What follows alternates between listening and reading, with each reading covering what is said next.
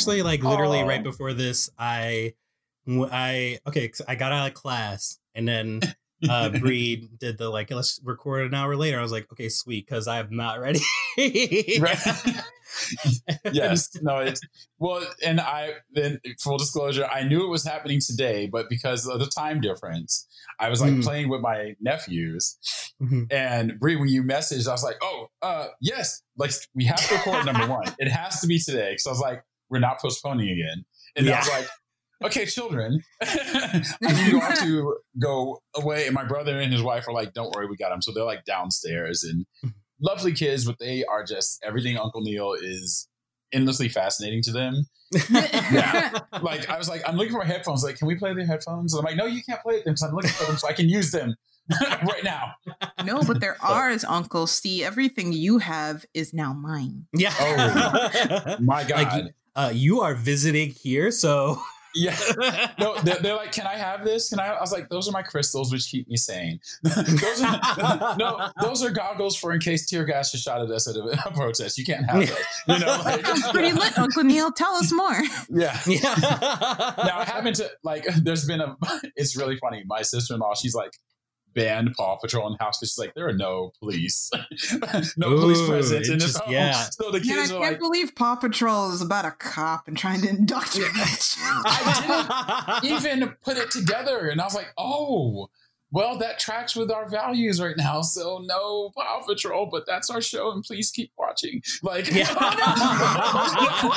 but please support my friends at work. But uh, yeah, I feel like it, it's definitely like a double edged uh like sword, I guess, because it's kind of like, I mean, it is the law enforcement is a career path, but also like right now, it's very much like uh a, a, power that is abused in our system. So it's like, hey, we can be uh, funding other like aspects of our government, like education, and uh, just yes, uh, trying uh, trying to fund those more instead of like this. Teach kids that cops need to control themselves. Like, yeah, yeah. Well, yeah, I think we should be talking to the kid. Like kid, like kids are seeing what's going on. They're picking up mm-hmm. on it, and like, um, we should be able to talk to them about like why you know w- my values right now very much are for example my are very much defund the police. And mm-hmm. yeah. sitting and being able to talk to kids about that is important because like these are values that are important to me. I'm not trying to indoctrinate them in any way but i'm like this right. is why i am going out in the streets. This is why i'm writing and saying what i do.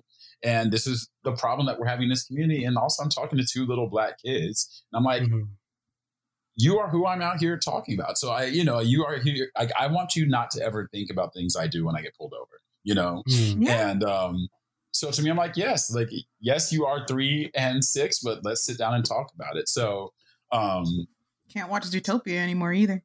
yeah, I was literally thinking about that. I was just like, oh I, man, okay, so Zootopia is like, real quick, like, oh, jeez. So, so yeah. one of our one of our previous guests, um, Altariq Harris, who yes. runs Tune Tunerific Tariq on YouTube. I was talking to him oh, wow. um in a Discord group and I brought up Zootopia and how like I mean uh, how we were talking about like propaganda in um animated content and I was just like well don't forget in Zootopia like the minority character becomes a cop and say and like and then he was like wait what and i was like when was the last time you watched Zootopia yeah. and become yeah, a cop like, you and now i think i've just officially ruined zootopia for Tariq. oh, oh no. man Listen. Oh, he's like God. i hate it now and i'm like oh. I was like, when I walked out the theater with my boyfriend, I that that didn't sit right with me. I'm like, cool. The character that's like the coded minority mm-hmm. eventually becomes the cop and it's kind of yeah. weird. it does happen at the last second. yeah, and on top of that, she's you know the. I mean, we get into so many layers of, but you're a meter maid, and like traffic cops are. That's one of the first like levels of oppression mm-hmm. against you know people of color, and mm-hmm. um, yeah, there's so much. There's so there's so much. I'm like, I want to watch it, but it just it's it is it is the cop again. Everything about it, like being a cop, is her dream, and you know the cops are this like are portrayed as like this golden like that is the goal and um and that they are good and they're right and all these things that which that just now do not play they just don't they don't track well in our current climate. Right. They yeah. don't make sense for reality at all. They've never really been the case of what police are about. Mm-hmm. And so you know, yeah. I, what I will say is like I will not do any. I will not stream it. I won't do anything that will bring it extra money. But I might watch mm-hmm. it on my own on like a Blu-ray or something. You know? yeah, I mean, yeah. yeah like I feel is like animated this... very well. It is a fun little cute movie. Yeah, exactly. It's just, it's just one of those like, mm, this is deli- Ooh, there's the nasty part. Yeah, I just feel like yes. um, you're eating a good you know, sandwich, you, and then you get that like nasty like old pickle, and you're like, oh, yeah. yes, yes. That is mm-hmm. a great analogy. it's like you when you get your peanut butter jelly sandwich, you want it creamy, but you got crunchy. You know, like that's my that's my equivalent because I do not. It was still kind of weird though, like that. I Wait, thought that uh, they threw every like microaggression in the I, movie, so it made it a little unclear. This has become the Zootopia. Yeah, cast. hold on, hold on. Uh, I just want to, I just want to say real quick, welcome to the defund the animated police podcast because we we're like six minutes in oh and we God. haven't even introduced. Yeah, whoops. Hey, uh, black- well, welcome to defund the propaganda podcast. I mean, that was secretly my plan all along, guys. oh yes. man. okay. Well, I'm very excited to be here. Let me say this. I'm very excited to be here. I've been I obviously I love the podcast. I've been a fan. Um You're also part of the group. I am. oh, mm-hmm. Is that ah. like a conflict of interest? no, absolutely. I mean, we interviewed Nyla Lorraine already, so no. Yeah, also, we did, also we didn't say uh, we are welcoming Neil Wade to the podcast. yeah, introduce yourself, Neil. Who are yes. you? Who so are you, and what I, do you do in animation? Uh, I'm Neil. I'm a superhero, and no, um, yes, I'm wow. Neil Wade. I am currently a. Uh, I'm a coordinator for current animated current series at Nickelodeon Animation. Uh, what that means is that basically I'm a very I'm a, I'm a, a I'm an entry level. Ex- I'm an executive. I'm a creative executive at Nickelodeon. Is what I should say. And, a black um, executive. And, what? and um, what? Very proud to say one of two at the moment um, at Nickelodeon Animation. And when I say I'm proud to say that, it's like I am proud to be in that space. But obviously, we need much, much more development and um, you know development of of black and colored talent at that level and mm-hmm. uh you know, and I, I, what I like to say to people is that you know, having come from production, it's been a really interesting uh, switch in my paradigm and kind of perspective, and just understand having a wider understanding of how animation works and why certain things happen and, and why there are certain limitations um, to how shows are made. Um, that said, it's also expanded my influence in a certain way, and I'm here for the power. No, um, but it, it's I like that a lot of the things I was kind of trying to do on like at an extracurricular level are now within the purview of my job and within like my ability mm. um, and, and uh, scope as you know working in animated current series and so it's been really nice to be able to have to move forward with a lot of my goals like finding more black talent and doing more outreach and being able to recommend talent to people that will in a way that they'll actually listen that's something i've really enjoyed so um yeah that's not really an introduction, but that's what I do. an introduction, yeah. Heck yeah. yeah, that's fantastic, and that's and, like that's super cool. And and. Neil, as uh, we briefly mentioned before, is uh, one of the uh, leads of Black and Animated he is in the know all and be all of a lot of like studio stuff. So I believe the title. I don't know. We we're so like what are titles? Yeah, but I know that we were like calling you our studio like liaison, basically of the yes. group. Mm-hmm. Which I wear with honor and pride. Like, I mean, I really do think that is a role that is fitting for me, and also, uh, you know, some uh, a, a role that uh, can have back to making having an influence. So like I'm glad I can be of service to the black animation community and the black community as a whole in this capacity. So thank you guys for being a part of this cause with me and allowing me to step into this role under the black and animated kind of umbrella. Aw, you're welcome. Yeah, we're happy to have you. Oh yeah, you guys, you guys are great. You really are. You're like, not just saying that. You guys are amazing at what you've accomplished and what we are accomplishing and I'm just I'm you know I'm seeing things you know Black and Animated has allowed things to happen for our community. Number one, just bring us together and have a space where we know that we are here. Mm-hmm. Um, it's something I dreamt about for years in animation and did not see until was that 2018. Um, you know, almost 10 years into my career that there was a mobilization of the Black animation professional community, and that just feels really great to be a part of now. Aww. I'm gonna Thanks, get guys. emotional. Yeah. That's well, so sweet. But we're gonna have a good time too. yeah. All right. Yeah. So, yes. Let's get into this. All right. Yes. So, um, oh, Wait, were you about you to start, Bree? Yeah, I was just Ooh. gonna ask. Like, so let's take it back, back to the past, and just tell yeah. us kind of how did you find yourself in the land of animation? Like, what what drew you to it? Yes. Um, well, uh, I'm going to tell a long story, but as short as possible. but um, just growing up, um, podcast, go for yeah, it. Right? it's like get to talking. Yes. Um, always been a huge like comic book, comic books and anime were like basically the start for me of like just interest in like these creative like visual storytelling and um, as a kid me and my brothers we'd sit around drawing uh, I have three brothers. We'd sit around and draw all the time. That was kind of like part of our, our free time. And um, my parents didn't really let us watch a lot of television. Um, specific, specifically during the week, we weren't we couldn't watch television at all. And then on Friday nights, we kind of did a family TV thing. We watched and we watched Looney Tunes over dinner, and that was kind of where animation became like forefront in my uh, in my psyche. Um, a couple years later, I really started getting into comic books, and like that was where my my my attention shifted. I wanted to be a comic book artist all through high school. I was determined to work at Marvel and work on the X Men. And uh, probably around junior year, my dad was sat me down. And was like, "Look, son, I know you love to draw. That's great, but art will not make money." And so it kind of switched my attention to. I was like, "How do I find a profession that will, frankly, appease my parents, where I still get to draw?" And um, parents don't understand. Oh my God, parents yeah. really don't. And I don't want to knock. My parents were actually very supportive of things once I decided on them. But I was definitely a kid who was all over the place. My parents were like, okay, this one needs to get it together. and so they just wanted me to fair. find direction. yeah. And they also are of a generation where they're like, especially as a black man, you need to be, you need to make sure that you're making money to support your family.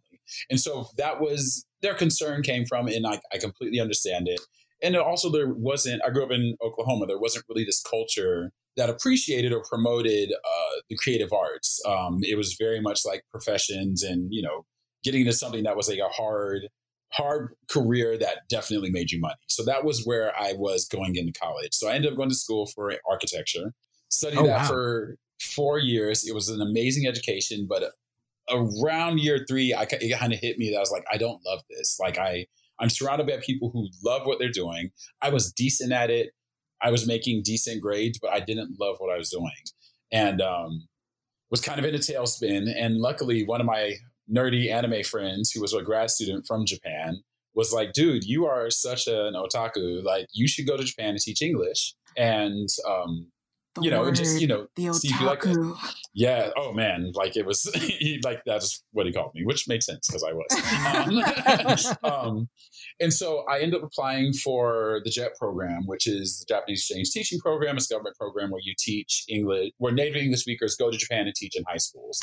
I was one of five people who applied for my school. I was the only one who had no background in Japanese study or anything. So I was like, this is not going to happen but I ended up being the only one who got in to the program oh, wow. the school. Yeah, I like, and I and I think it's because I didn't have the background, and they wanted people who were like, they're like, we wanted to bring bring all your America when you get here. so, um, oh boy, yeah. So, um, I ended up going to like after after graduation, I went home. For, I yeah, I went home for about a month. I did a art program in Italy for a month, and then I flew to Chicago for two days for orientation, and then I flew out to Japan. And um, I ended up teaching in Japan. I, I, my goal was to go there for a year, figure out what I was going to do with my life. Ended up staying for three years, best three years of my life. Wow, um, that sounds really awesome. Not gonna lie, it was amazing and completely. I tell you, is the best decision of my life, and it completely got me on the path to where I am now. Wait, did you did you could you speak Japanese? Ha ha. Like, so, how did you navigate the language barrier of living in Japan? well, funny you should ask that because I was wondering that myself on my way there. And after orientation, there oh, wasn't oh, no. really language. The orientation was very much about like what it's like to teach for this program. I get to Tokyo, like we have three days, quote unquote, orientation there. And I'm like, oh, maybe we'll get some more there. Same kind of thing. It was like very like, you know, pragmatic and very much about like how you, how to live in Japan, um, how to navigate the program. And then they sent us off to our towns. And mind you, my I worked in a tiny town. It was in the third least populated prefecture in the country. It's called Fukui even when I would mention, even when I mention that to Japanese people, they're like, "Oh, Fukushima." I'm like, "No, Fukui." They're like, "Fukuoka," and I'm like, "No, Fukui." and the people are like, "We've like, I don't know that. what that is." yeah. And it's ironic because it actually is a very significant um, location, kind of area of Japan. There's a lot of like it, it, historically, it's got it holds a lot of weight, um, but it's, it was a very small town. Yet they had a big history, a big tradition of uh, international trade and, and foreigners coming in and out because for a long time it was the one of the only open ports that did international trade for Japan. Um, it was also um, if you guys watch Kill Bill, um, the Hattori Hanzo swords, they talk about those swords. Uh-huh. Um, that type of sword was specifically made in our area of the country called Echizen. And uh, even now, that's kind huh. of like they're known for their sword making and blades and knives. It's actually really customary to give for wedding gifts to give the couple a knife with their names engraved in it because That's the blade so metal. Heck yeah! yeah. yeah. What? I want a knife. I want to get married just to yes. get a knife. What? Yes, Echizen blades. So there's a. if you look up Echizen, that was the part of. That's what the old name of what Fukui now is. Now so, I want to give um, wedding knives. That's so. I want to give yes. birthday knives. you can go and get. Now, mind you, they are very expensive. Like it's ah, like okay. I was gonna get. I was like, oh, that's cute. I'm gonna get that for my parents. I was like, oop, no, that's. And then you're trying to send them over. Yeah, um, yeah. It's an interesting. It's an interesting part of of of the country, but it is very rural but very welcoming to foreigners in its own way. So it's a kind of just weird, weird space. Nonetheless, oh, cool. um, I, I, have, I mean, I could, I could spend hours talking about my time. I, I loved my time in Japan, but what really resonated was I remember um, just being there, and it was first when Samurai Champloo was released there. It was a huge deal, and like I remember just like seeing all the fanfare around it, and just the design, and just being able to experience like the native origin of what has become such a beloved uh, work to me was was like, wow, like this would be cool to do. I remember having thought, I was like, it'd be cool to do this. And then it's actually when we went to see Mind Game in Japan in the theater, mind you, I there were no subtitles. I knew no, Jap- I didn't know enough Japanese. oh my time. gosh, that's gonna be so um, confusing. It, it's already it was, like a crazy movie. it's it's a crazy film, and I remember thinking, I was like, this is crazy. But I remember also sitting there, and it was so beautiful, and just now that I only had the visuals to go off, I was like, I got to figure out how to do this. I, I mm. don't know what I'm gonna do, but one way or another, I've got to figure out how to become an animator and make this thing. I had a friend who was from California who was there teaching with me. She's like, "Oh, well, you got to go to Cal Arts." I was like, "Girl, mm, you know me. I'm from Oklahoma. I'm not going to California." Well, okay. and um, but you know, over you know, in my last year there, she kept saying, "She's like, Neil, I'm just saying, if you want to do animation, you need to go to California." Mm in my head, I was going to go move back to America and I was going to move to New York, where my mom's family is from, and like go to grad school for architecture and become an architect and blah, blah, blah, blah. I would have, it would have been the worst decision if I had done that. so, Japan, my time in Japan kind of wrapped up. Um, I came back home to save my mom for a year because that's what grown-ups do. And um, and even in that year, it just kept coming back. I was like, okay, I've got to figure out this animation thing. I don't know if I'm ready for California, but maybe there's a way in New York and just doing all these backflips. And it finally hit me. I was like, Neil, you just got to go to California, try and get into Cal Arts and f- do animation. And so, um, easy as pie, right? Yeah. Yeah. Listen, easy as one, two, three. yeah. And, and, and, and I was like, and I finally hit me. I was like, okay, I'm going to be an animator. And I told it, and like, mind you, Tulsa, Oklahoma. So I'm telling everyone, I'm moving to California to be an animator. Everyone's supportive. I'm taking a couple art classes. I won a couple of awards at Tulsa Community College. So I was like, this will be a cinch. I'll apply to a few programs. I'll get into animation. I'll become an animator.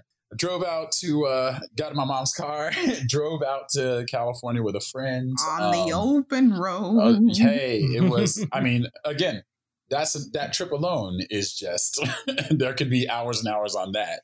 Um, so I finally made it, made it. I keep saying to Japan. I got to California and uh, applied to a few programs. A few months went by. I'm kind of working some stupid jobs, and within the same week, my roommate at the time decided they were going to move out. I got all three rejection letters from all the programs, and uh-huh. I ended up getting fired from one of the millions of jobs I had because it's LA, and and it hit me, and I was like, well, you know what, Neil, it's a wrap. You came out, you tried it, it didn't work, um, and you're gonna. I was gonna go home to Oklahoma and just figure out my life from there. And a very good friend of mine said to me, she's like, Neil, if you leave right now, you're gonna go home and you're gonna wonder. You're always gonna regret having never really tried animation. And she's like, if you are really believing this, if this is something you really, really want, then you got to find another way to figure it out. And I was like, you're right. And I figured it out. So I ended up getting another job. I was able to cover my rent and I um, went back to community college to kind of just build my skills. And I was actually doing graphic design because they didn't really have an animation program. One of my instructors, like I said, this is a long story. One of my instructors, she said to me, she's like, Neil, I've looked at your work and you're doing decent, but I can tell that you want to be an, she's like, that you want to, that you want to do more visual storytelling. And at this point, I'm in, I'm 25, 26. She's like, you're old. so unless you're going to go back and go back to school, you need to find an internship if you're going to break into animation. In a panic, I fired off some letters to Cartoon Network, Nickelodeon, and I think Warner Brothers. And Nickelodeon is the only place that got back to me. Um, I applied, got interviewed for an internship, and then got the call that I had not been accepted. uh-huh. and it was, and um, I was like, damn. And so one of those moments was like, okay, you're going to stick around. What are you going to do?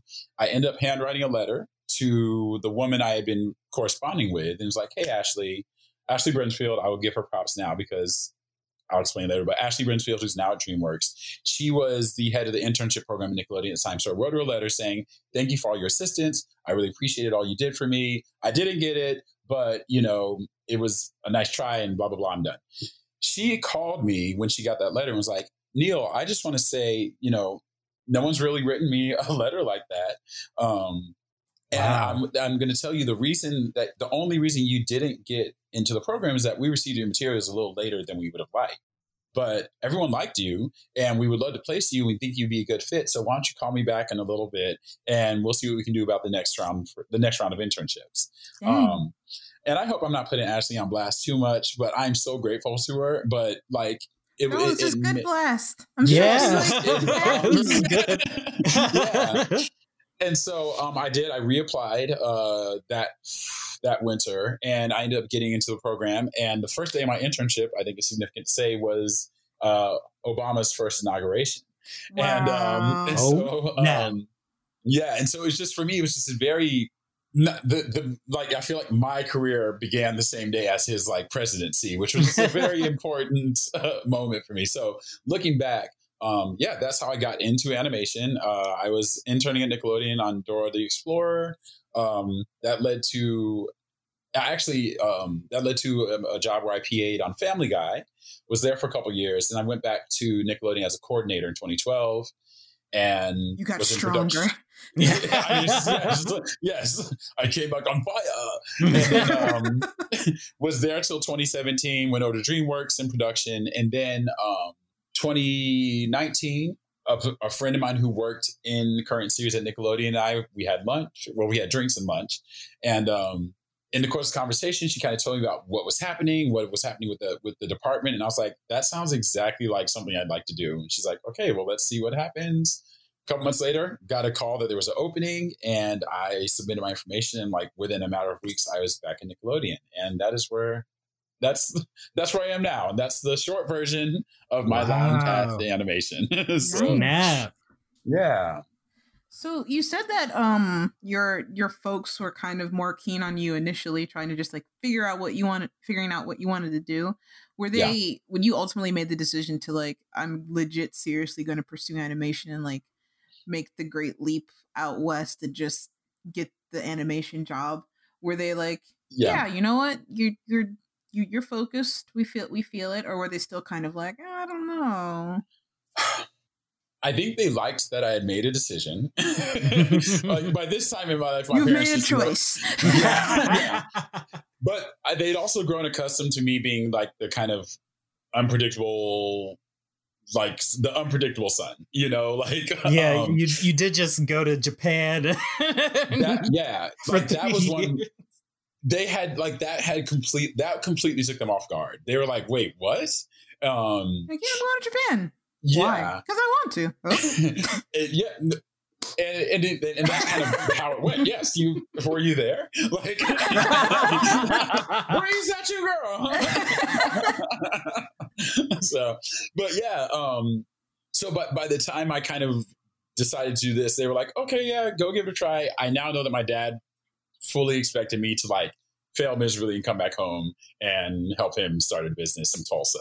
But um, but yeah, at the, at the time that I made that decision and decided to go out there, they were kind of like, okay, go and, you know, good luck and we'll support you as much as we can. But if it's looking bad, you know, come back. So, um, and, and again, I, I mean, I make them sound, my parents really were just phenomenal parents. And I, I think I was the kind of, I was the kind of kid who needed direction a lot of time compared to my brothers, compared to a lot of other people. So them, they, they everything they did and everything they said was always in the with the best of intentions. And um there was a payoff in that you know my father i was also pretty sickly as a kid so my father who was a doctor also worried about me in general overall more than my other brothers. And it took him kind of coming to see me and coming visiting me in uh, los angeles uh probably three or four years in my time here when he finally i remember we had a conversation he's like you know what son i'm so proud of you i see you like getting your life together and like I don't have to worry anymore. I remember him saying that to me,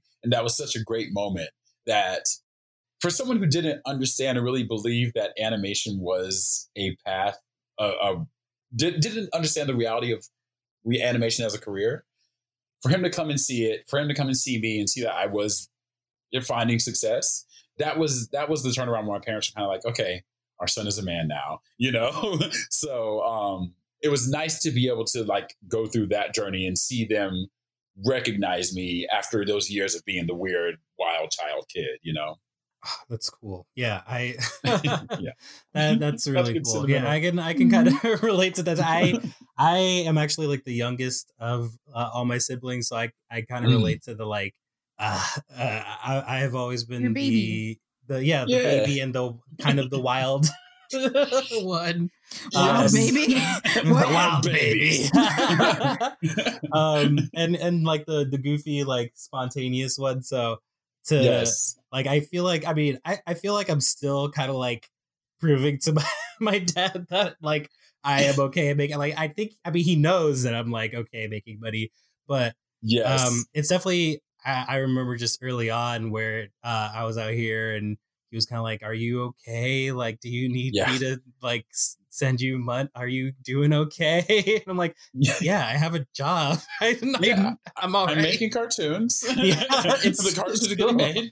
Yeah, yes. I, I'm, I'm, I'm, I have a career. I mean, it's not, it's not just yeah. like I'm not struggling and not saying anything. You know." Right. I'm not living in a car. you know, it's like it, it's I have a roof over my head. I'm eating food. Yeah. Yeah. yeah. So yeah, and we've it, it's it's I I mean I really love um I think the reality of working in animation too has been such a um how should I say it? It, it it's I tell people that I didn't I had no idea what I'd be doing before before every role I've had in animation, I wasn't quite sure what I'd be doing in the actual role. So when it came mm. to like, you know, I interned and like with internship, you know, as a production intern, and I was doing production things, but I was kind of doing a little bit of everything. So it's like when you when I first got my first production job, I was like, oh, an episode takes about a year to make. Oh, there's this process in here. Oh, X sheets are really a thing here, but not quite what I learned they were when I was, you know, in that animation class. And so just the reality of working in animation is such an abstract, even to people who are here and not necessarily in animation. But when you try to explain to someone who's in Tulsa, Oklahoma, where you know most people are engineers or working in aerospace.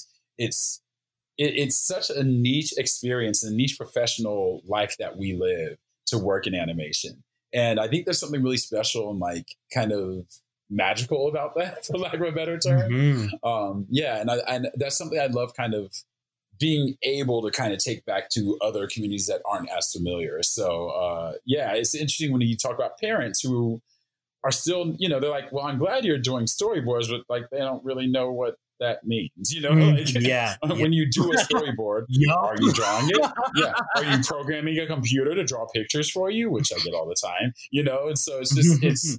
Can you do I, would like to be able to. Please? Yeah, right. Well, right. Oh, can you do some art for me? Because uh, don't the computers make the cartoons for you now? So can't you just draw for me? Like, it's like, oh, funny you to me how, right? You you yeah. you're an animator, just always that like what?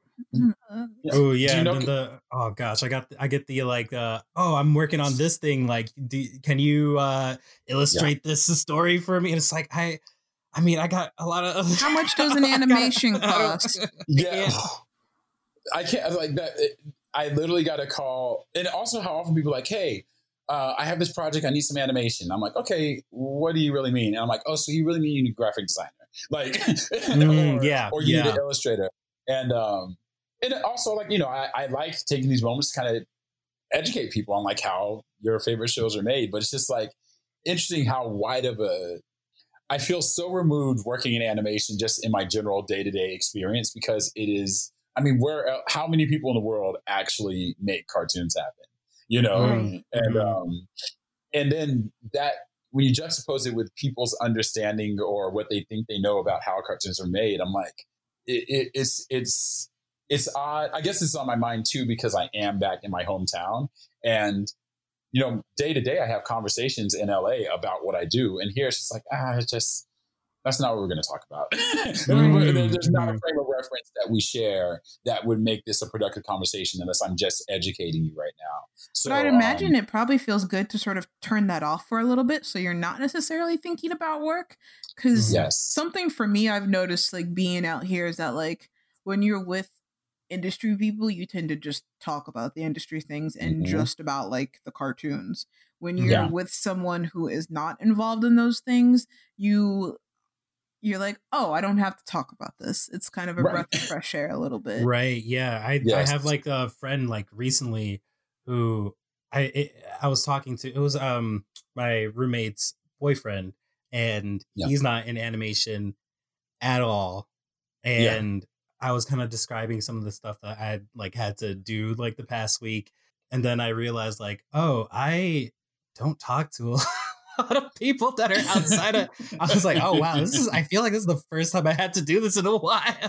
Right. Like, oh whoa, this is. Uh, and also, like, it felt good to be able to like turn down. Like, we hadn't talked about like animation stuff at all. So when I actually was thought like, oh, this is what I do. I'm like, oh, oh snap. yeah. Like it, it felt weird to not be in that mindset. Yeah, and have to talk about it in like different terms. You know, mm-hmm. like you know, when I say an X sheet, which I mean, not people, but even an animatic, that means something very yeah. different. Yeah. even filmmakers that I work with. So yeah, I, I, I totally feel that. Mm-hmm. Yeah. Uh, let's see. I, mm-hmm. uh, I'm gonna let you go away because I've had a lot of questions. oh yeah, no, you're good. my my I have a question where um it might be like a little personal. So like I mean, uh I guess if you don't feel like answering it, don't answer, but I'll ask it anyway. so I will violently, angrily reject your question. How dare you? so when you uh, first entered this uh, space of being in on the executive level and being one of maybe uh, I think you said two uh, black people in this space what was that like? Like, was it kind of like as soon as you enter this space, you kind of, yeah, I mean, you definitely, you, you always have that like, all right, there's another, there is another like yeah. me in the room. Yeah. Like the Spider-Man like, meme when yeah, you're like exactly. each other like, like how, how did you feel about entering that space? And, um, yeah, I guess that's it. How do you how did you feel about entering that space? Was it easy to be like, hey, like we we got each other's backs, right? Or was it like yeah. totally different? Also, um, yeah, uh, okay, because yeah. we haven't mentioned this, um, because Neil, you told us what your title is, but I believe that what your title, the job that you have, is something that I believe most of our listeners might not know. what yes. that exactly is and that that is a job available to them. So mm-hmm. yeah, yeah, if you can explain that as well, like what a current series uh executive coordinator person is for t- a TV show. yes, yeah, no, that's. Let me, so I'll start with I'll start with just kind of explaining what we do. Um, hmm.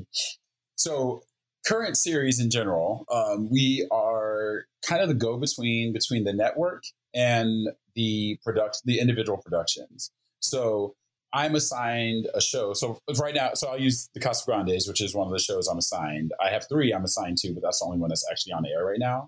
Um, our job is kind of know the ins and outs of what Nickelodeon as a network needs and expects out of their show, and we make sure that the show stays on track within those guidelines. So we're kind we're we're the the the network guys people complain about, kind of, and that, like we'll and we're a bit of a hub with like standards and practices, legal, music clearance, like everything kind of funnels through us, and we kind of and we take that back to show and be like, hey guys, you know, this song we want to make this one more of a pop song here, or even um, in a script, we're like, hey, right now in the scripts, we're like, we want to make sure we're not juxtaposing our characters, our male characters of color in particular, with law enforcement um, themes, you know, and like there, there's like it, we essentially the, the the analogy I like to use is that development are kind of like the nurses at the hospital who make sure that the baby, like the mother and the baby and the newborn, are all safe and healthy um, up once they're born.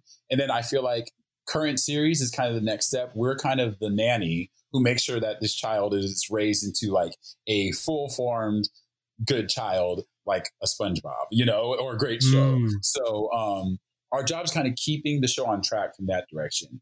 From the other direction, for you know the directors and the production itself, we're that resource if they have questions about like, hey, can we pull this gag off? Is this something that net, that Nickelodeon will be okay with? So we kind of just keep everyone and we keep everything like Nickelodeon friendly and on message for Nickelodeon, basically. Yeah, that's involves, you know, we, you know, we, we get this verse versions of the scripts and we give notes on scripts. We give notes on the animatic, pretty much every step of the way for, for the show. We are giving our input and making sure nothing goes off the rails, you know? Yeah, that's, does that does that is that clear? Uh, yeah, yeah, I think that makes yeah. sense. Okay, yeah. So that's that's what I do. Um, I have part one. And, yeah, yeah part one. Yes. um, yes. And so to the next question, like, what was it like coming to this space? I was very aware um, that I was uh, one of the few black, one of the two black execs in in that space. I tried to really focus on what it is I what I needed to do for this job. So I mean, I spent a lot of time, you know, focusing on the learning curve. I do know the reason that I that I drew that people turned their attention to me for this role was my background in like the diversity and inclusion work I'd done at Nickelodeon even at DreamWorks. And I've been very involved like the employee resource groups. I'd been chair of some committees. I'd worked on uh, some interstudio like uh, like the interstudio, interstudio LGBT mixer, for example. I was on the chair committee for that, and so I kind of had a little bit of a reputation for being the DNI guy, and mm. that was a sensibility they were looking for within this and within current series. Just somebody who did have an eye on, like, hey, this Mother's Day post probably should have a little more diversity on it, you know. So well, that's that very important what, to have, you oh, know. Oh, yeah, yeah, and um, and it's not that there was I mean, you know, I, I, think you know actually the woman who brought me into who uh, to this role, she actually has a, a similar background and was just kind of looking for someone else kind of back that up. And then you know the rest of the team, I'd worked with them before in various capacities in production in the past, so they they kind of knew of me as well. So when I came on board, like I was very much welcomed by the entire team for what I was bringing in that regard. And then I did have that one on one with Kelly, who was our who's one of the VPs at Nick, and we talked and she talked about you know what it was like being a black woman uh, working in exec- executive level at Nickelodeon, and everything from challenges she faced to places where she found support. I was just very aware of that, and I and now kind of fast forward to now, I feel like my voice is respected in a way in rooms that I've never felt before, and I do feel like I'm able to bring my black part, the black part of myself to work. And it's not a surprise. And I'm like, well, actually, let's not have this character, you know, um, let's not imply this character's uncle is in jail, you know, and it just, and, and little things like that, that people aren't necessarily aware of or paying attention to. I have been proud of what I've been able to bring in terms of that sensibility and that attention within the, the, uh, creative space. So yeah. Yeah. Oh, awesome. I think that's really cool because I feel like there when when you're uh, a black professional working in animation, there's a tendency to want to like, you know, comply and fit in with the culture of the studio or in the environment yes. that you're working in.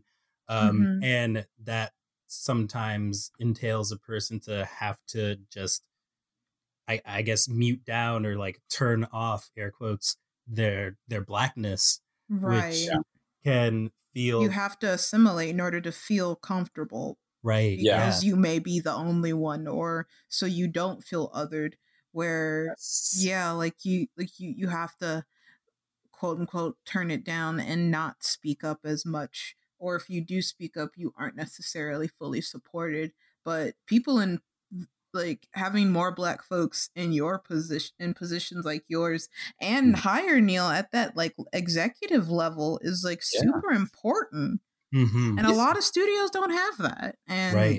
that's a really like that's something that needs to be fixed yeah i mean i 100 i mean we've we've talked about it and i think that is to me that is was my motivation to be become a part of black and animated and continues to be my motivation is like we it is and i like that now in this moment in time you know we are finally having conversations that are really really getting to the meat of this and people are paying attention and be like okay mm-hmm. we do have a problem we do need more representation black representation at, at at every level, but very much in these management and executive levels, and how lacking it is, and how systemically problematic that is.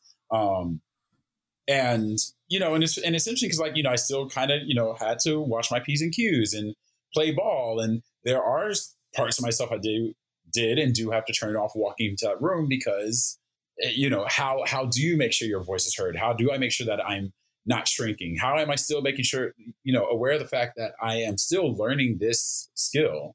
Um, mm-hmm. I'm still learning and having to take a backseat in a lot of ways as I build my sensibility as a creative executive.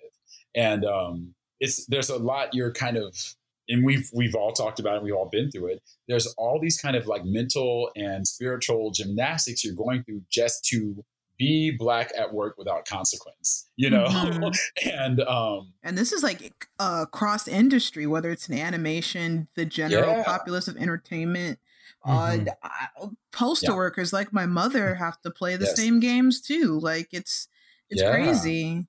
I was talking to a friend of mine who is a teacher in uh, in uh, inner city in DC, and he was saying mm-hmm. he's like, mm-hmm. what I don't do. He's like, I don't make my kids code switch. They don't. He's like, I don't play that. They don't. I don't make them code switch class. I ask them a question, and they might answer with a bunch of, well, you know, I don't.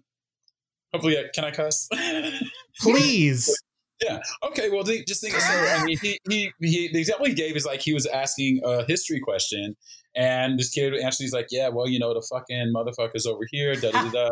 And he goes through it, and but he's like, so it didn't sound as it, it, the sound wasn't socially acceptable, right? But he's like, this mm-hmm. kid answered the question correctly. And so he's getting my history lesson. So he's like, by me sitting here and saying, like, actually, you can't say that. You can't talk. You can't explain this with cuss words, or you can't explain this in the language that you speak. Well, what does that say to what's that say? It's like all of a sudden your language is unacceptable and your language is right. valid. The way you talk is not valid. So even though you have this knowledge and that you've gotten the point of this education, because of how you speak is not the way you speak is not acceptable. Like all the layers of all the layers and of impact that that has well, wow, I don't talk good. Well, then I'm not smart. Well, then I'm not acceptable. Then I can't get that job. I'm not going to hope for this successful position. There's so many things that fall out from that. So, you know, what I, talk, I when I say that those like kind of mental gymnastics, like I, I like that we're getting to a space where people like, hey, there is a there is a culture, there's a black culture that has been that has been ignored and not heard. and we now have to pay attention to like the nuances and what all that entails and now people are going to start understanding that when i come into work every day how much frankly anxiety is involved with me just to maintain that position and maintain what reputation i have and what respect i have so I think being in the room is very, you know, it's been it's very important. But now we do need to take that next step, next step of understanding what it means for me to be in the room and how I'm being treated when I'm in that room too. Mm. Yes, one hundred percent. And it's know? just, I I think I've said it like over and over again so many times these past couple of weeks. Um, it is like you said, like wonderful. These conversations are happening, and it's time to actually like not to stop just talking, like to actually do something. It just it. I guess I'm just still overly bummed out that it took this for it to happen yeah. it took black trauma and black suffering yeah. for it to happen and it's not like it's it's not new like the three of us know this 100% but oh, it oh, took like public black trauma on t on national television repeatedly yes. shown over and over and over again for it for like something to happen and i guess I, I don't know like i think about back in the during civil rights movement where like I guess a lot of white people were like, well, it's not that bad, but it wasn't until like they saw the broad some of those people yes. who became allies saw the broadcasted uh like marches where black folks were getting like, you know, getting mm-hmm. the water hoses and like the dogs put on them. Like I, yeah. I get it, but I'm just like I'm tired of that, you know? Yeah. I have like yeah. like black trauma and black suffering is just it's like I'm preaching to the choir. I'm just tired. yeah, no, yeah, yeah. I I uh, of course can relate and do relate. it is it's exhausting and it's kind of it's it's flabbergasting because it's kind of it's like we we see these these public like moments or videos things that are posted online in the news even too of like uh, just the brutality against black people and it's like it's not something that's it's not something that's new. This like has been happening and yes. it's it's i don't know it, it it's overwhelming to all at once finally have a sort of like spotlight like this there has been a spotlight like back in 2015 when black lives matter first uh became like a campaign but this type of focus and this type of like outcry and uh, this type of support uh, hadn't really happened in a very long yeah. time. So it feels so like it, it feels so significant and overwhelming and exhausting. Yeah. Um, but it's, I mean, I, it's good that the result is happening but as Bree said, it's it sucks that uh, the black trauma has to happen for this type of result to occur. I guess it's the case with anything like yeah, I was gonna a, say a huge a well, huge yeah. disaster or or big big cataclysmic thing has to happen before people take action on things. Yeah, I was gonna I mean, say like some look, laws we're, we're, don't st- really we're still we're still debating. The, people are still debating yeah. about whether or not global warming is a real thing, and I right? and I yeah. think it's gonna take the literal sun to explode or something stupid. Well, I mean yeah. that, will help happen later, but that's not why global warming is a thing. I mean, like I, yeah. I, I, don't right. know. It's gonna take like all of the ozone to be gone right. before people yes. are like, oh, that is a real thing, and it's like bitch, we were telling you. yeah. well, it's what's interesting about this, and because you are one, you, y'all are like on it. What's interesting about this is that so our how should I say this? Being black in America is traumatic. And now people are becoming aware of that trauma, but only because we I tell people like every video that I saw since 2012 or whatever, since we've been seeing these cell phone videos, every single video was another reminder and compounded the compounded that feeling in me of how little my life is valued by this country. Every single mm-hmm. video was a reminder of that. Up into up to you know this latest case in anyway. I want to get into that. It, it's like every day. So even now, I'm not. Tr- I don't trust. A. I don't trust America, particularly white America, to handle this in the a sensitive in the way that I want to, in that, mm. that I think it needs to be handled. And on top of that, so now what's so twisted about the white supremacy that has born all of this is that not only did it traumatize us throughout the history of America, but now for us to get through it, we have to relive these traumas in order to remedy the, the effects of them. So now we're being traumatized again. And for us to remedy it and be a part of this remedy, we have to relive this mm. to make sure that it's handled in a way that doesn't further traumatize us. It's very tw- it's it's twisted in that, but that's how twisted. That's what this system has done because it tried so hard to dehumanize us and tear us apart. So we now have this 400 years of inertia historically that we have to untangle, and to do it is so painful. And mm. and Frank, you know, I kind of joke, but I'm like mostly serious. I'm like, okay, I'm glad y'all are paying attention now. So now, like, let black. So what I need y'all to do, number one, is to send all black people on vacation for the next few months while y'all figure this out. let us all okay. Let let us all go to all expenses paid, pay for yes. it. Okay. and then figure it out. Number two, honestly figure out. And when I say that, I don't need you know, I appreciate your eight minute, 46 second commercial. I appreciate the statements. I appreciate that. But I need you are also the same people that three months ago I was complaining about because you talked me talked me down in a meeting or mm. you didn't respect what I said because you don't take me as seriously because I'm black and may not be aware of it. I need mm. to stop and analyze your behavior and what role you played in it and not get stuck in the guilt. Okay. Be, be like, okay, hey, I did these things. Right. You know, apologize where you need to apologize, but also dig into the history. I need all of you to look at the history of policing. I need you to listen to, I will go and say, listen, I need y'all to watch 13th and pay attention. I need y'all to read the 13th Amendment and understand what it says and, and understand that there is a loophole in the 13th Amendment that allows for slavery in the case of punishment for a crime, which is why our prison system. I need y'all to go read that history because I'm not doing that for you right now. I need mm. y'all to understand the history, and that's why that hurt. Why all this hurts so much. I need you to analyze your behavior, and I need you to to look at what what you can do in your life to be anti-racist. That's what I need from you. And I don't know that there's a company program. I don't know there's a commercial or any campaign that will do that for you, but I need you to do that and then come back to me and we can have conversation. That's yeah. what the perfect solution would be to me. Right now, I'm I am trying to work through the trauma of of all this attention we are getting. Mm-hmm. You know, and whether that's people asking me how I'm doing or how I feel about it or what they can do, that is all hurt. That's all hurting me still.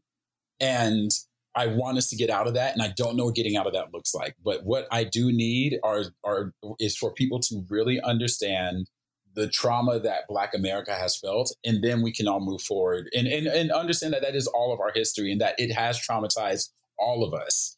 But I need you all to understand why the pain is so deep for Black people and how we can move forward and not let it happen again. So that that's kind of where my head is, and it may yes. sound probably sounds a little harsh to people, but like nah. right now, I don't trust white America or white mainstream America to handle this well because it's all reactionary right now. And I'm like, I need y'all to to dig back and get why and understand where I'm feeling and how I'm feeling right now that way. Mm. So, yeah. Yes.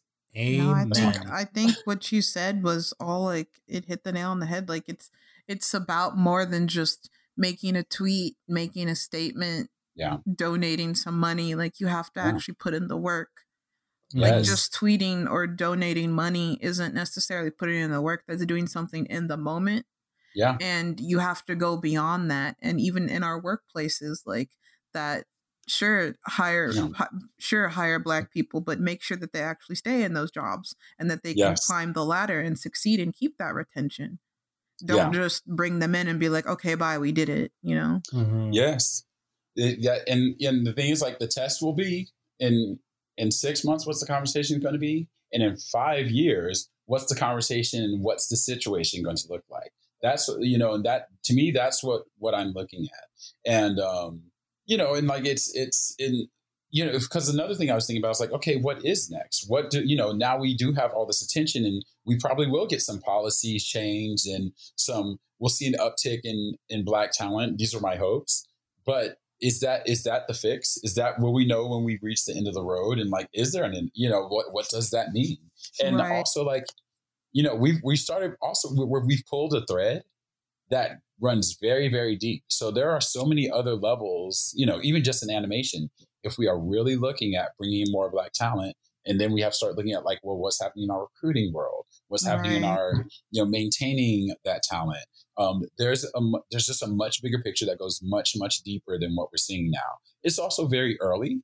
So right yeah. you know i'm giving you know i'm like i'm also like okay like i don't expect things to happen overnight but like i just i'm not sold yet and i don't feel like everything is genuine that's coming from these kind of like larger institutions because i don't have that trust that people are really, really understanding what needs to happen. Right. So TBD, y'all. yeah, TBD. Yeah, my one of my biggest worries is that after things have calmed down a bit, people are just yeah. going to forget and or yeah. like stop with like supports in like things like donations and and slink back into the uh, life as we have previously known it prior to like this these protests and the the revolution. Yes. But yeah, that's just that's my worry, and that's just how yeah. it's always kind of happened.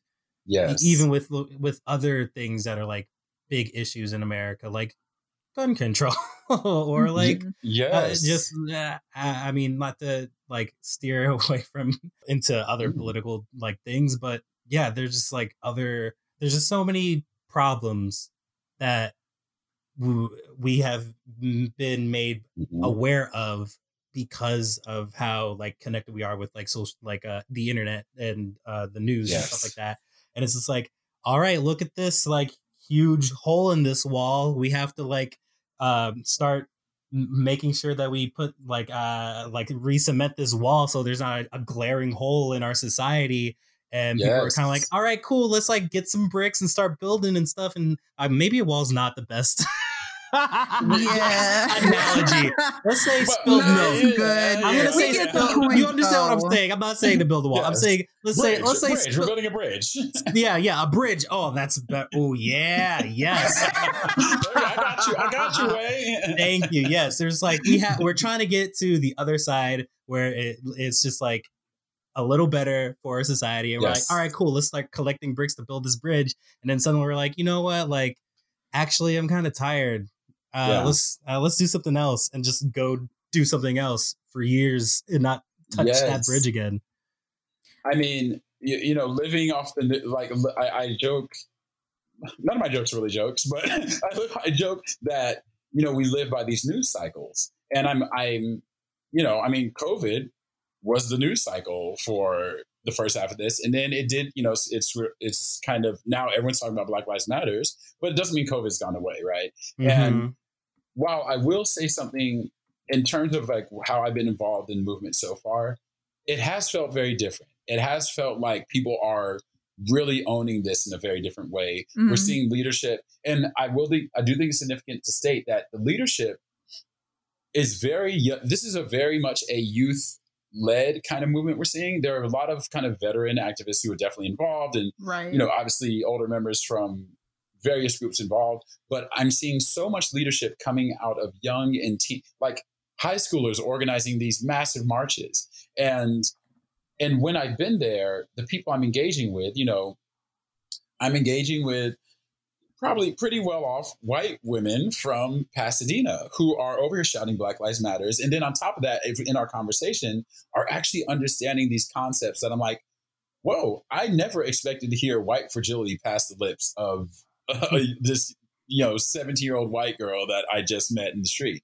Um, you know, pop stands it, and Zoomers buying up the my, Trump tickets. Yes, like, what the God. heck? that's awesome it's it's yeah and so there's this and to me like that shows an understanding uh, that is deeper and more that people are, are are internalizing much more than I've seen in like whether it was 2015 or 2013 and like I mean we can go down like every year basically. But you know the fact that and you know this is kind of double edged sword because also part of my distrust is that like I, I see you all now but where were you in 2013? Where were you in 2015? Where right. were you with the first time I can't breathe became a, a hashtag, right. right? And and there's and I think maybe that's part of me being petty because I'm like, mm-hmm, I see you now, but you wasn't here, you know. But mm-hmm.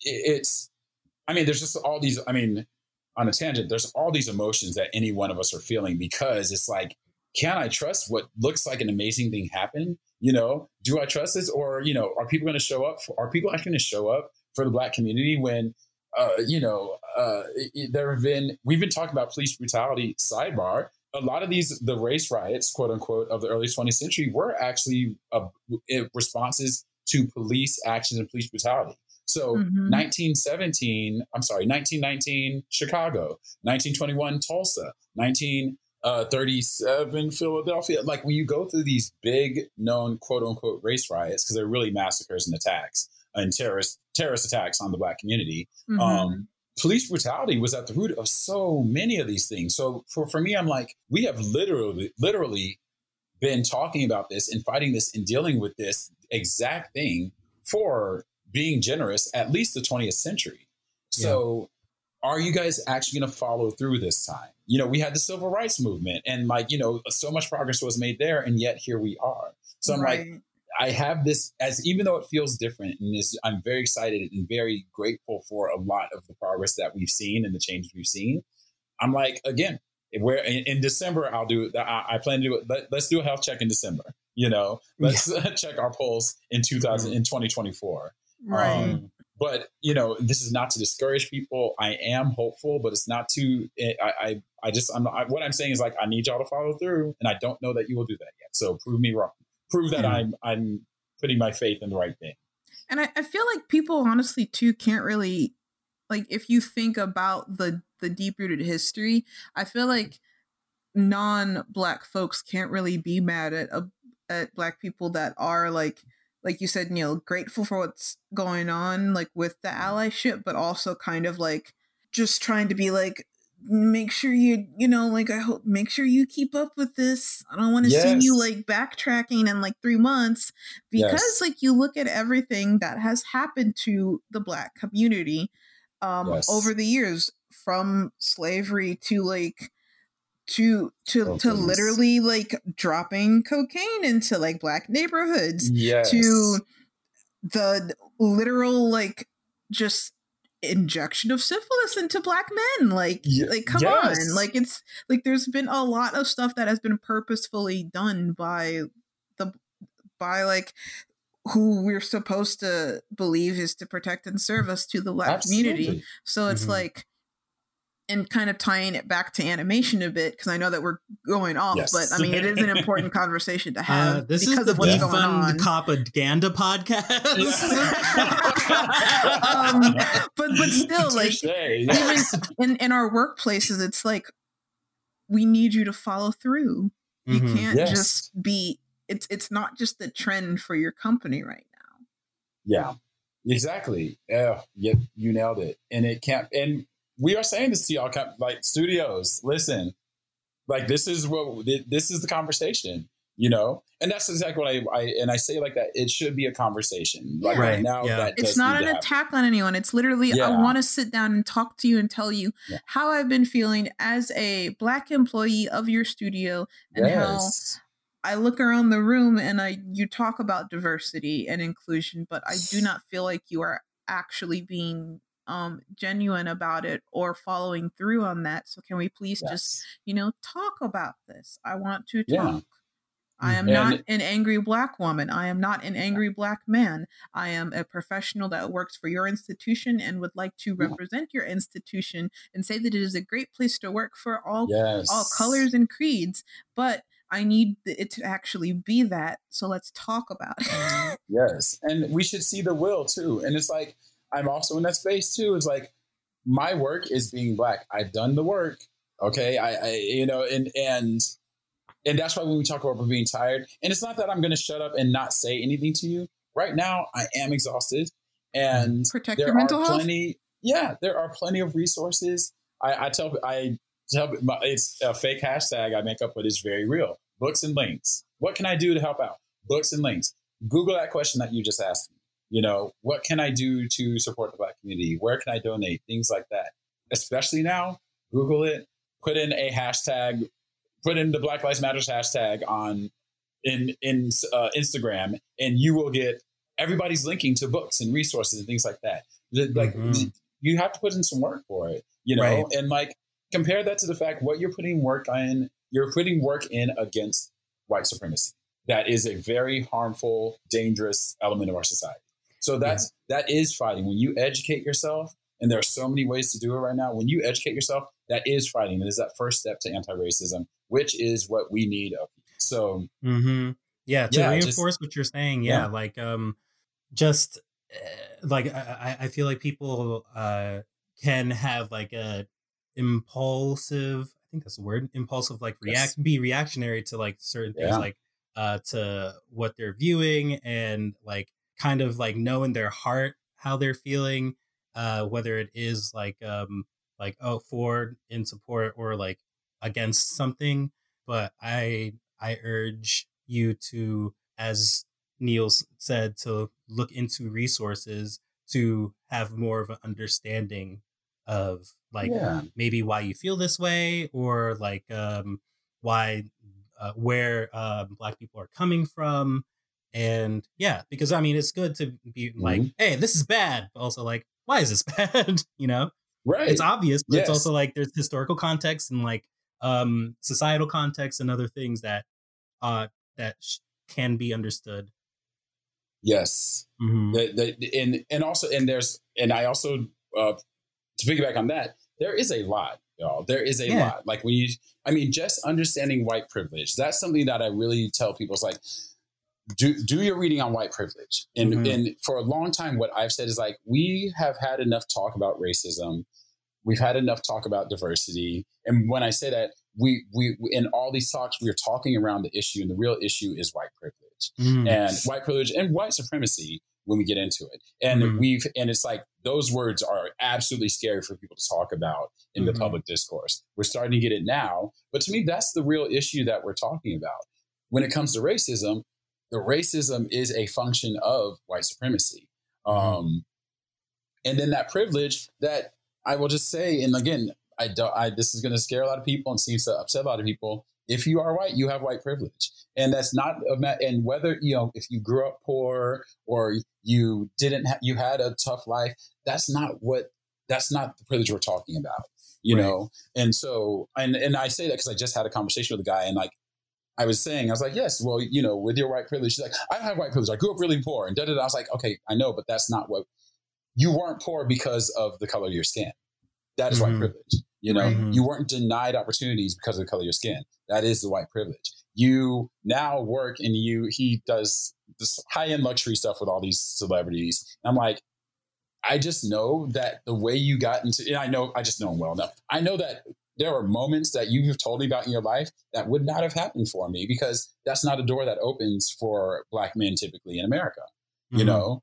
Um, and so it's just like understanding white privilege. And it, that one, I mean, white privilege alone is so difficult to understand because it, it seeps into every aspect of life in such weird, insidious ways. And so when people ask what is white privilege, like uh, well, there's there's ten or eleven different things that that it, that will depend on what life you're living that mm-hmm. I can mm-hmm. tell you about. So I, I really, you know, that's it, I really want people, like I said, when I say do work, that is work. Do the work, read up on it, educate yourself, reflect on it, and understand where you fit into that equation, and think about like how you can make it better. It's not right. going to be easy. It's not going to be quick. It's going to be hard and it's going to be challenging. But I need you to do that because I've been doing that my whole life just mm so I survive. Even, you know, I was telling people, and I was joking about it. I was telling it as a humorous story, but I just drove for two days from California to Oklahoma. And, you know, they say don't keep anything in your back seat because, you know, you don't want to give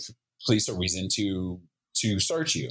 Yeah. But what I did keep in the back seat, I kept a giant clipboard with with some of my artwork on it. And I have these dolls that I keep in that I do keep in my car with the understanding I'm like, well, if they think I'm a father of, of young children, maybe that'll earn me some sympathy.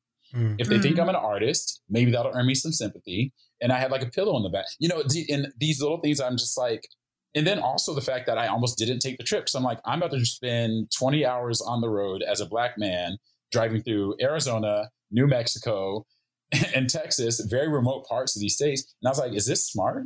Um, right.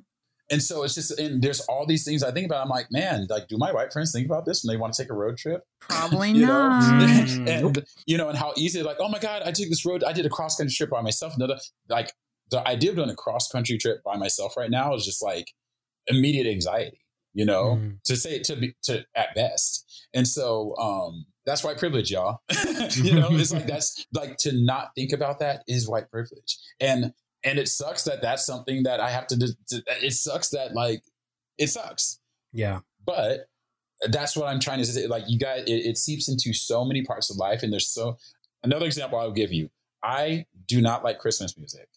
And people like people always wonder why. It's like, and I will be more. I don't. I tend not to like Christmas standards, and mm. I also tend to not like a lot of films from like mid black and white films that people think are like, classic. It's a wonderful life them. and stuff. It, mm-hmm. That one it's a Wonderful Life specifically because mm-hmm. I watched this movie and all even when I was a kid because of like just my relationship with my family, all I could think about was that like man, my grandfather was not allowed to like if it was not probably couldn't go see this movie. Like all these movies do remind me of a time of of horrible, brutal treatment of my family members. That's mm-hmm. what I mm. see. That's what I hear when I hear White Christmas sung by I don't know whatever. You know, it's just I hear these things and like they that's that is and it sucks. It's like Christmas music is beautiful and wonderful and like should be great, but I that's what I think of, and that is mm-hmm. my own personal black trauma from being in America. But that's why when people like make suggestions for simple things of like listening to Christmas music,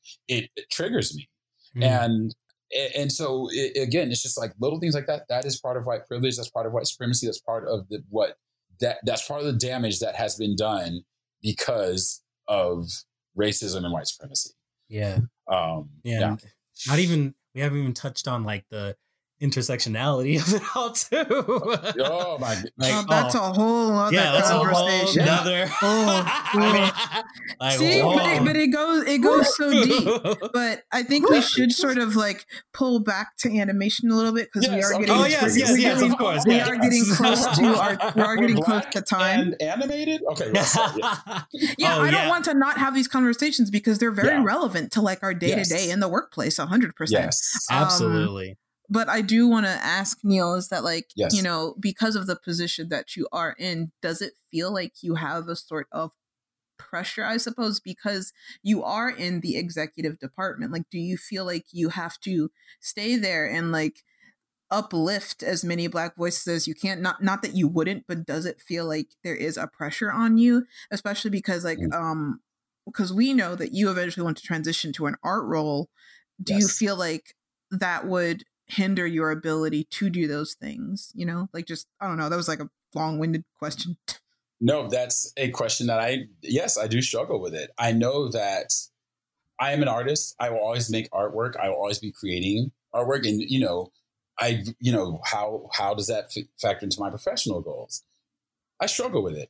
What's mm-hmm. interesting like i do consider diversity, inclusion, fairness, getting, um, you know, all that is very uh, community building, um, all the things that Black and Animated is. Those are my passions as well. You know, um, activism, like these are things that I'm very passionate about. And right now in this role, I'm able to like indulge that passion. And so to me, it's like um, I'm very much doing something that I really enjoy. And, but so yes, so that's to answer that part of the question. Yes, I, I like I enjoy being in the position I am there is huge pressure, and a lot of it is what I put on myself. And um, not to stray away too much, but my friend and I were talking about this. Also, there is this uh, for a lot of Black professionals. There's the, the idea we have to work twice as hard to get half as far. Like that's that's that's part of our our at least mental DNA. So I, for example, I second guess myself all the time. I feel like I'm not working hard enough. I always feel like I am not working hard enough, that I'm not doing enough, that, you know, I'm not behind or I'm not learning quick enough. Those are things that are constantly in my mind. And on top of that, I do realize, you know, that pressure you talk about. I'm like, whoa, wait, I'm one of the first black execs in this space in such a long time. I can't possibly leave this, at least not right now. I've got to do X, Y, and Z. I have to make sure I'm seen here. I have to hold this space, or there's going to be one less. Like that, that's always there. And I have to kind of I have to balance it out because I think there are parts of it that are that do lend to positive motivation. But you know, there's those times in the meeting where I'm like, oh my gosh, should I say this thing? Like, is it, you know, if I say this as the black guy in the room, am I going to be heard? Is it going to have the impact? Um, is it going to make me look like an angry black guy? Is it going to make me like a stupid black guy? Like, there's all these things where I'm like, I'm constantly monitoring and managing my voice, and um, and so that there, yeah. So to answer your question, yes, there's a pressure there. I feel like I, I, there's I have a responsibility to our community and to a lot of black voices that haven't been in the room. I, I feel that a lot, and it's just it is a, an issue of kind of managing that, and also be, bringing it back to okay, Neil, you in at least in this space. If I sit in this meeting room right now at Nickelodeon, I need to make sure I'm doing the job and turning off what doesn't serve that goal is part of the pressure, but that is kind of how I get through it too, if that makes sense. Um, mm. Um, yeah. So yes, there is pressure, but I also feel like I, I expected that that comes with the territory, and right. also in the larger scheme of things, you know, as we navigate this this you know bring navigate how to be more inclusive and address all these issues it's going to be awkward and hard and difficult from all different directions so to me i'm like okay well that's kind of what i've signed up for at this point and hold that torch until circumstances dictate or necessitate a, a pivot of some sort or course correction. Mm-hmm. So, yeah. Well, I feel like we are nearing the end of the defund the police podcast. defund the propaganda. Uh, yeah, defund propaganda. Defund the defund the cop of Paw Patrol Zootopia ganda. Um, dude. Uh, keep watching Paw Patrol, guys. No,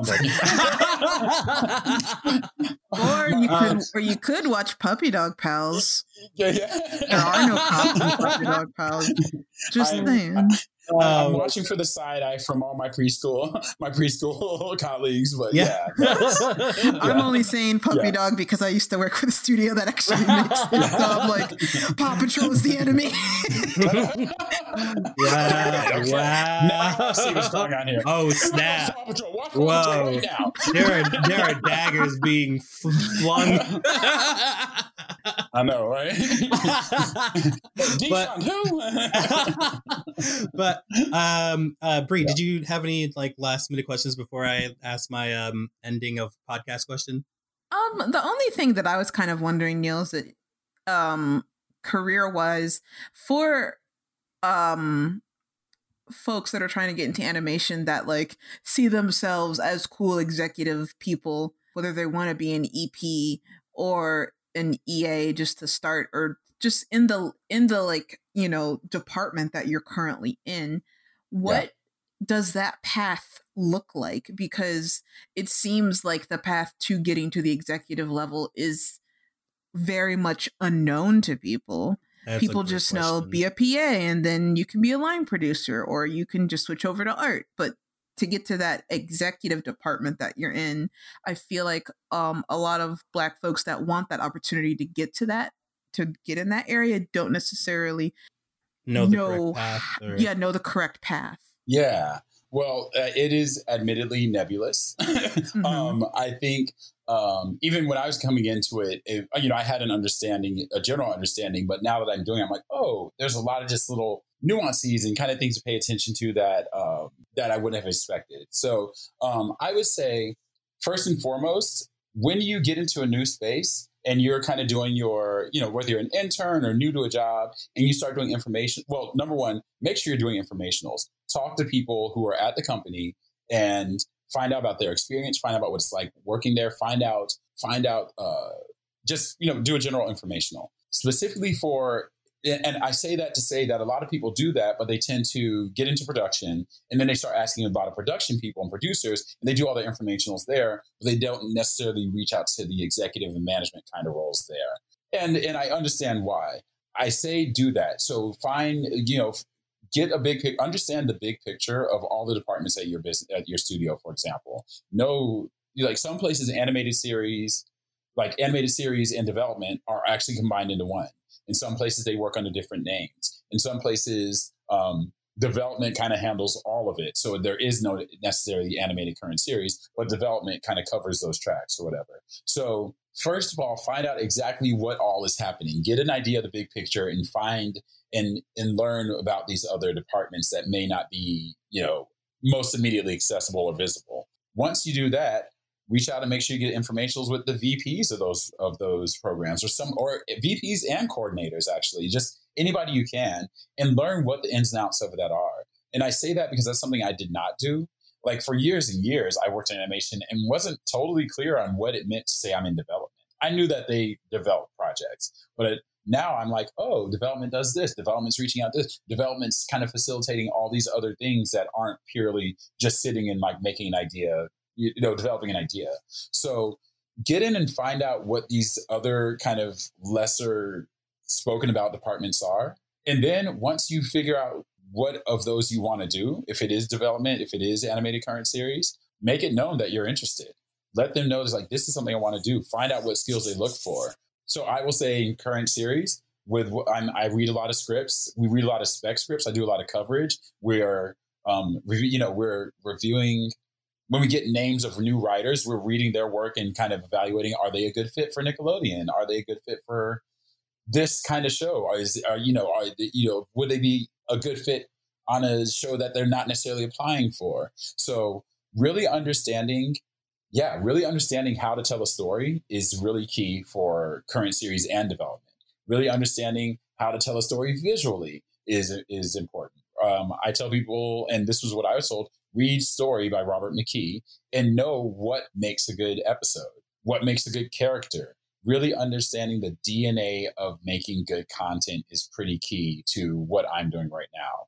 Yeah. So in a nutshell, I'd say, you know, it, it's once you're in, I, I, mean, I think production is a great place to come from for jumping over to executive because understanding the pipeline of the production pipeline has been so important for me to say, okay, if I'm giving a note on an animatic, I'm aware of what can and can't be changed at that point. By the time it gets to animatic, I shouldn't be giving a whole lot of story notes, for example. By then, we should have the general story worked out. An animatic note, my set of notes should really be focusing on like, how is this playing on screen? So just to, to bring it back and answer your question, you know, make your, you know, get the information, do your research, um, see if you that's what you want to do, and then once you make it, you, you see what you want to do, make it known to the people in that space that that is your intention and that that is your goal and they will reach back. That's what happened with me. Like mm-hmm. the people who run this department, once my name was in the hat, like they all reach back. They they knew my work, they knew what I was capable of, they knew what I did, and they they were my cheerleaders to get me into this position. So um, I hope that's helpful. Like again, it's kind of nebulous because of the nature of the work, but really understanding what it takes to make animation and make animation at your studio is kind of what I think is key to know in this position for me. Mm. Great. I'm long winded with all my answers. So. no, no, no, that was all really good information. Yeah. I also yeah, think you kind of answered the question that's supposed to come after Way's question. yeah, a little bit. Yeah, say, like you kind of a little bit answered this, but I mean, throughout this podcast, you did. But I'll ask it anyway. Um, yes. What is the type of storytelling or animation or stories you wish to see more of told in animation, whether it be TV featured, games? I would really like to see us dig into the nuances of our culture. Um, and how should I say? I, I think whether we're talking about, you know, communities, just marginalized communities in general. I really think we should get to a space where we're talking about, well, intersectionality for, first of all, but you know, when you have, yes, we have, char- we're getting diverse characters, but the Casagrandes, they lean very deeply into Mexican culture, and that really colors the storytelling and what type of stories you're telling. I think that is kind of the gateway that we should be doing now with with with with all kinds of our populations because that that's who our audience is we have children who are disabled. We have children who are, um, I shouldn't even say, say children, that's our demographic. But when it comes to our audience, our audience is disabled. Our audience is multi, uh, across the racial spectrum, they're across the queer spectrum. We have uh, our children in our demographic who are identifying as trans and non binary and all these realms. And I think it is important that we are telling their stories in a in an authentic and genuine way and not hesitant about it. Like, you know, uh, the example I will say is like Casagrandes came along and was made a big splash. But I'm like, okay, we there should we should have an entire slate of shows that are exploring various cultures and are giving that attention to the culture that they're talking about. So I just like to see more stories that will make that kid who is dealing with autism in so and so Indiana perk up and be like, hey, that kid's like me and mm-hmm. they're dealing with these issues and can really relate, you know? So yeah, I just really, and I think, you know, everyone's kind of saying that, but I think we need to be going above and beyond to make those stories ring true and be told in an authentic way and not have to have, you know, not worrying about a backlash or what people will or will not accept or what we think they will accept at this point. I just think we should be, be, be we should be very bold with our stories and not shy away from real world issues because we're all dealing with those real world issues. So, um, including our six to 11. So, yeah, bold stories that aren't afraid to really delve into culture and, uh, and be authentic about it. Heck yeah. Get on it, Give me Hollywood. and I can do a little bit of that too. I'm, I'm doing my Heck best, yeah. So. so. Well, and that's the show. no, for real, Neil. That um thank you so much for coming on to the podcast. Like we we wanted to get you on here for a while and you know, like COVID happened. Well, I mean, it was was happening, but leadership made it worse. Certain yep. leaderships made yes. it worse. And now yes. we're on lockdown. Um just yes. to uh, again time step the recording of this podcast based uh, I mean, we already timestamped it with what we were talking about, but just to again yeah. further timestamp it. Um, yeah. We're just yeah. very happy that you dropped all that really good knowledge and just like, you know, we had a discussion about the importance of, you know, our our allies following through yes. and yeah also just like what that looks like in the executive space with working in animation and how yeah. that is how that like also affects like your day to day and what's going on as a black man in this industry and i don't know it's just really mm. good and it makes me happy that those that want to pursue this like career and in the executive space like see you and know that like oh dang like i can do that too Mm-hmm. Yeah, yes.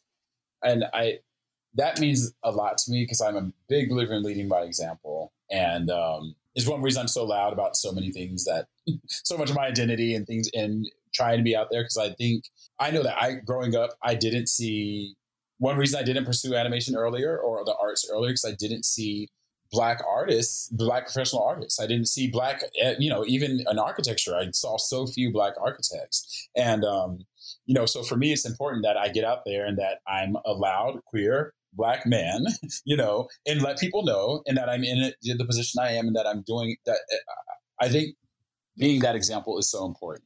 And I will say to you guys, even before I met you, Black and Animated, I was like so excited to see there was a podcast, Black and mm-hmm. Animated, and that what you all are doing is so so important, and I guarantee has had an impact so much larger than what anyone has come back and told you.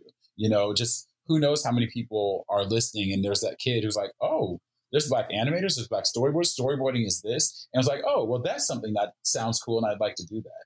Like by giving someone that hope and that dream, that's just an, one example of what kind of effect you guys have definitely had. And I'm so grateful you're here. I'm honored to be on the show. Like low key, I've wanted to be on the show since again since before I met you guys. I, like, I gotta get, I gotta get on that. I gotta get on there. So this is wonderful for me, and I am so grateful to for all. First of all, you guys on the podcast, in the work that you guys are doing beyond that, just you are phenomenal, phenomenal people doing amazing work and I'm so you glad too? I've been able to be part yes, of this. Well, yes, Neil, you. you too. But I'm talking You're... about you. you the episode is about you, not us. okay. Neil, Thank we love you. you. You're great. You. You guys so much. Uh gosh. Okay, so if yes, listeners would like to get in touch with you online, like please let the listeners know where they can find you if you wish to be found. Yes, um, I do have uh, uh, Instagram. It's like my artsy brain dump Instagram. Um, not, I will say there is nudity on it. I give you guys, I give that caveat, but I'm at Hello Neil 100, H E L L O N E I L 100. Um, that's my Instagram. And that's really the only place I'm terribly active. So, um, yeah. Um, yeah, that's that's it. So. Cool. Yay. Yes, thank you. Well, this has been wonderful. Thank you guys so much. I will leave it at that. But I'm so glad to be a part of this. So yeah. Thanks, Neil. Thank you.